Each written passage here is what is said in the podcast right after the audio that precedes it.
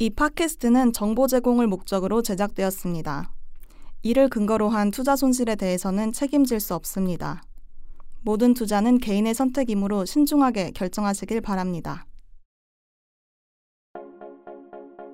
2025년 멀지 않은 미래 차를 타고 나온 당신은 출출함을 느낍니다.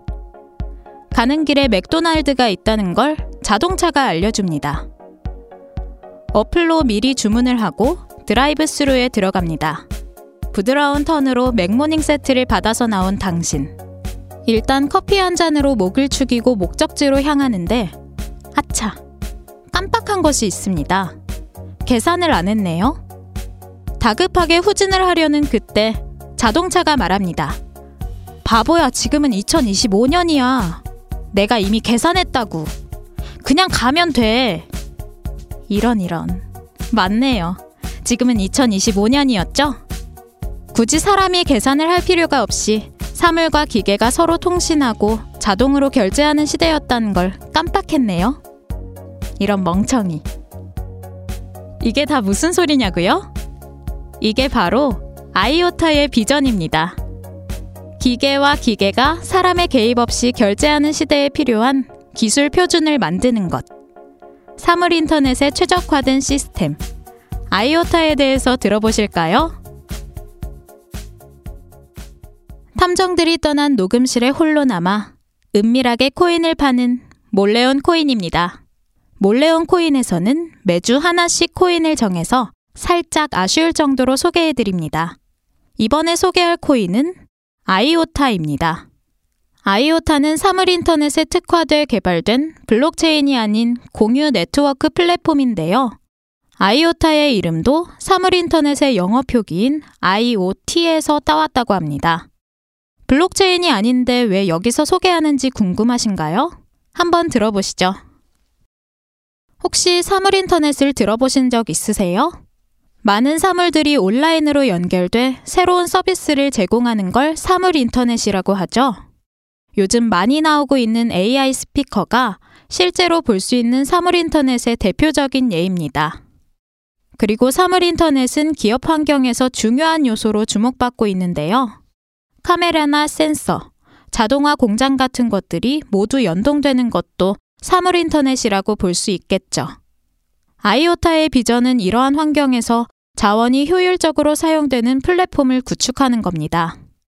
사물 인터넷을 가장 유용하게 사용하려면 네트워크 장치가 자원을 효율적으로 공유하고 할당해야 한다는 건데요. 다시 말하면 장치는 필요할 때 더 많은 전기나 대역폭, 저장 공간과 데이터를 구입할 수 있어야 하고 필요하지 않을 때는 그 자원을 다시 팔 수 있어야 한다는 겁니다. 하지만 작은 네트워크에서도 초당 수십 개의 거래가 생겨나고 데이터가 이동하죠. 게다가 확장성과 비용의 문제도 있었습니다. 그래서 아이오타의 설립자들은 이런 사물 인터넷의 기술이 블록체인과는 맞지 않다고 생각했는데요.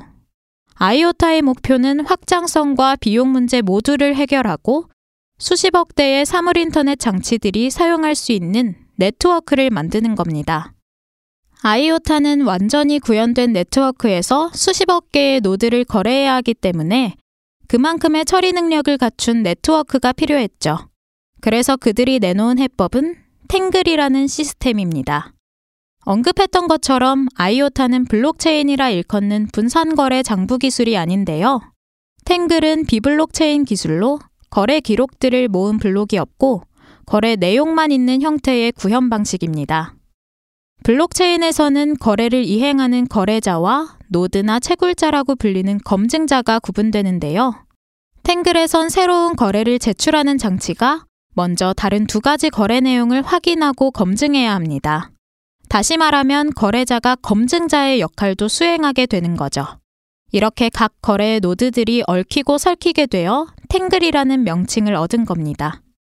이런 구조는 참여자가 많아질수록 보안성과 확장성이 높아지는 구조라고 볼 수 있어요.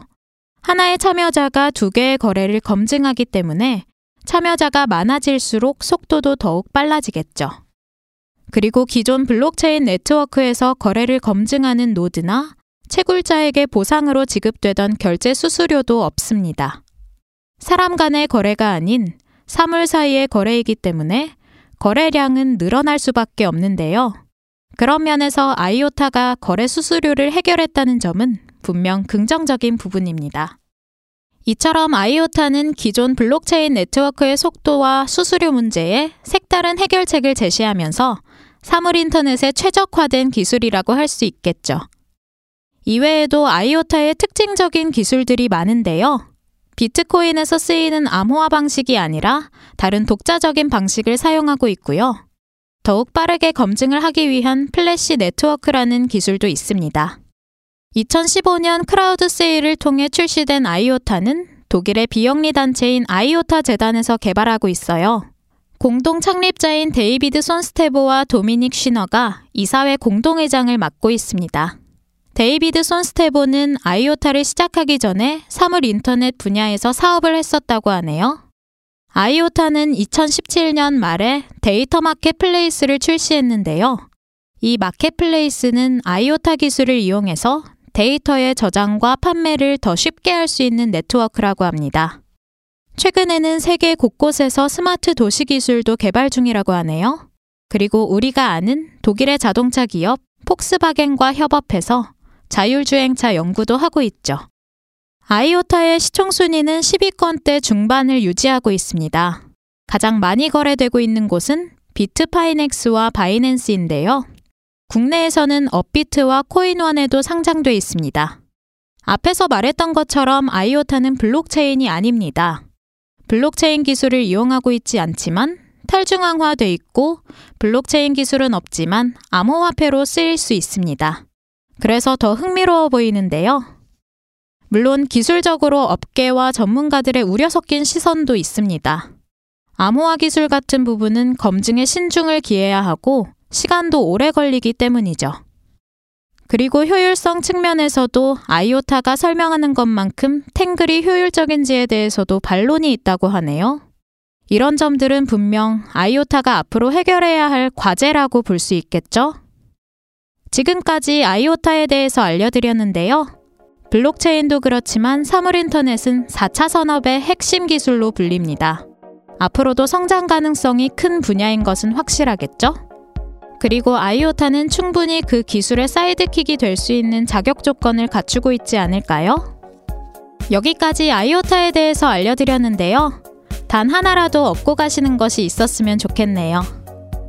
아이오타에 대해 미처 이야기하지 못한 부분이 있다면 다음 기회에 명탐정 코인에서 다시 다뤄보도록 하겠습니다.